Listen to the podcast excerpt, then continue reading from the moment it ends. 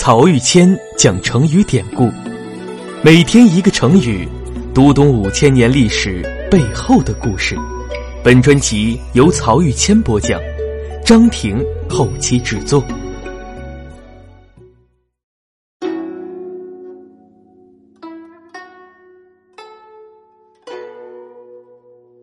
这一讲我们分享的成语是“有恃无恐”。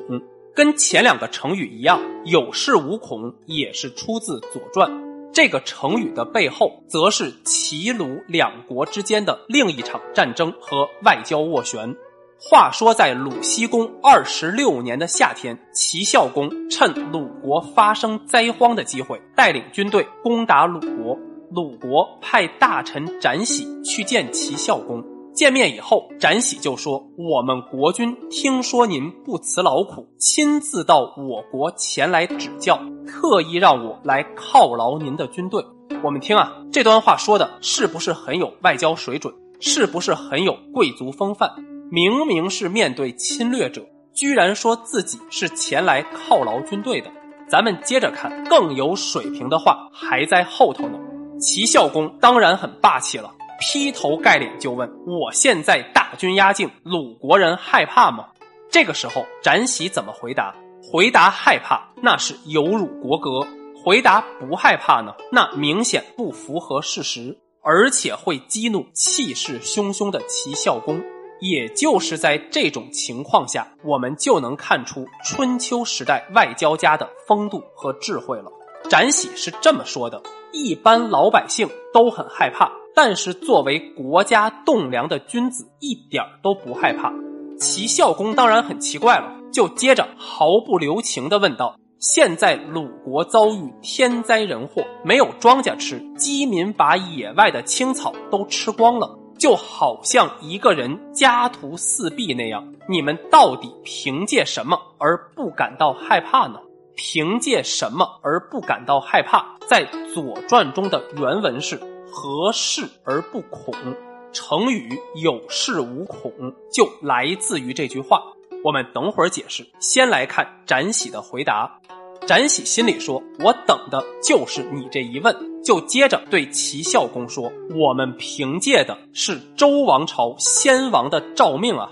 想当初，姜太公和周公一起辅佐周王室，成王慰劳他们两位，并且缔结了盟约。”盟约是这么说的：你们两国的后代子孙世世代代都不要相互为敌呀！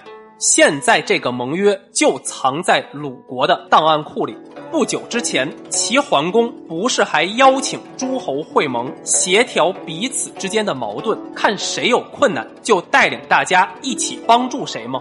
现在您继位，成为新一代的齐国国君，大家都期望着您能继承齐桓公的霸业，所以我们才不怎么在乎国家的边防，因为我们都觉得吧，您继位才九年，怎么可能就放弃了齐桓公的霸业呢？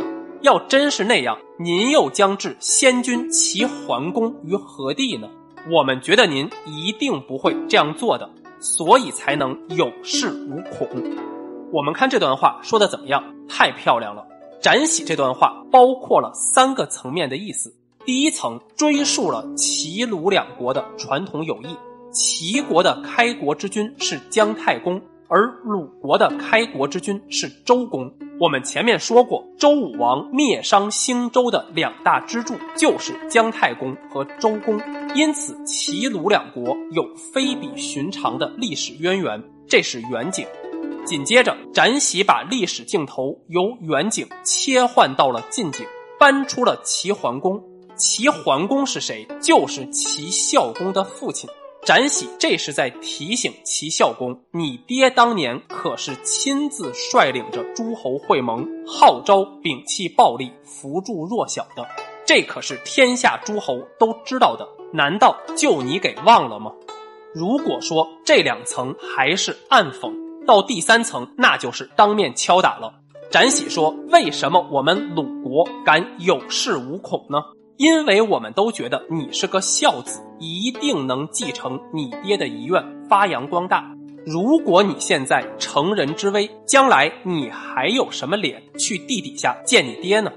这三层逻辑关系啊，层层递进，对齐孝公来说，那简直是当面打脸。但是展喜娓娓道来，既追溯了齐鲁两国源远流长的友谊，又高度肯定了齐桓公的历史地位，还给齐孝公戴上了孝子和明君这两顶高帽子。一下子，齐孝公攻打鲁国的所有理由，在道义层面和现实层面都站不住脚了。于是，接下来《左传》只写了四个字：“齐侯乃还”，就是说齐孝公哑口无言，只能班师回国了。这个呀，就是春秋时代外交家的风范。以后我们还会在成语故事中多次碰到。而有恃无恐这个成语，后来就被人们用来比喻因为有所倚仗、凭借而无所顾忌的样子。慢慢的，随着时代的演变，这个词啊，就多被用来表示贬义了。